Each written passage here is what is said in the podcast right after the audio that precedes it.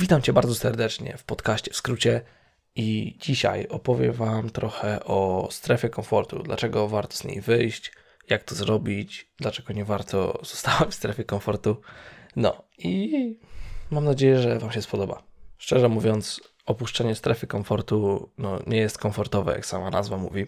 Może nie być łatwe dla niektórych, ale myślę, że jak ma się odpowiednią ilość zaparcia i własnej woli, to, to, to się wszystko może udać, w tym wyjście ze strefy komfortu w niektórych sytuacjach.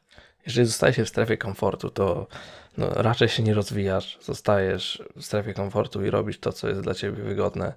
Na przykład wygodne jest dla ciebie przyjście z pracy i położenie się na kanapie, oglądanie telewizora albo jakieś, jakieś robienie innych rzeczy, granie w gry, gdy wrócisz ze szkoły, zamiast na przykład się rozwijać, czytać książki albo nawet iść na siłownię, to siedzisz i robisz coś dla ciebie komfortowe.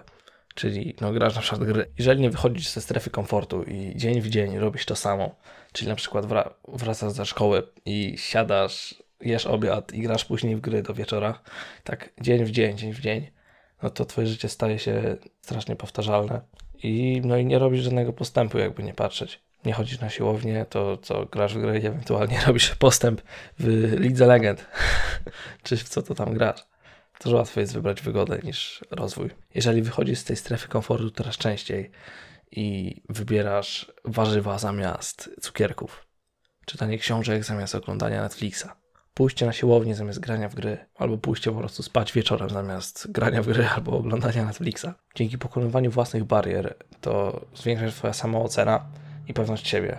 Stajesz się bardziej odważny i gotowy na podjęcie no, kolejnych, kolejnych działań.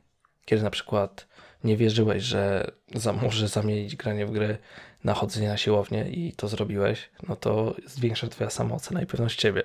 Jeżeli nie sądziłeś nigdy, że uda ci się jeść zdrowo i rzucić nawyk jedzenia chipsów na przykład i to zrobiłeś, to wtedy no, zwiększa się twoja samoocena. Kilka odcinków temu właśnie mówiłem, że rozwój i ogólnie nadawanie, no, dawanie sobie celów zwiększa szczęście w życiu. I to jest trochę z tym powiązane. Jeżeli osiągasz cele, które sobie wyznaczyłeś, no to, to uważasz się za lepszą osobę. Ja na przykład kiedyś zdrowo się nie odżywiałem, grałem dużo w gry i ogólnie no, moje życie było trochę słabe.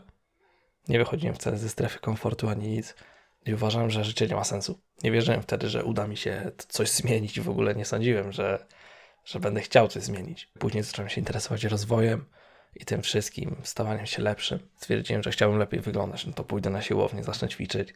No już rok, dwa lata nie odpuściłem i uważam, że nie odpuszczę robić tych dobrych rzeczy, bo moje życie zmieniło się bardzo i to na lepsze przez te rzeczy. No i, i co? No i będę to kontynuował cały czas. Wychodź ze swojej strefy komfortu i rób rzeczy, które wydają ci się nieprzyjemne, ale dzięki którym możesz się rozwinąć. Do usłyszenia.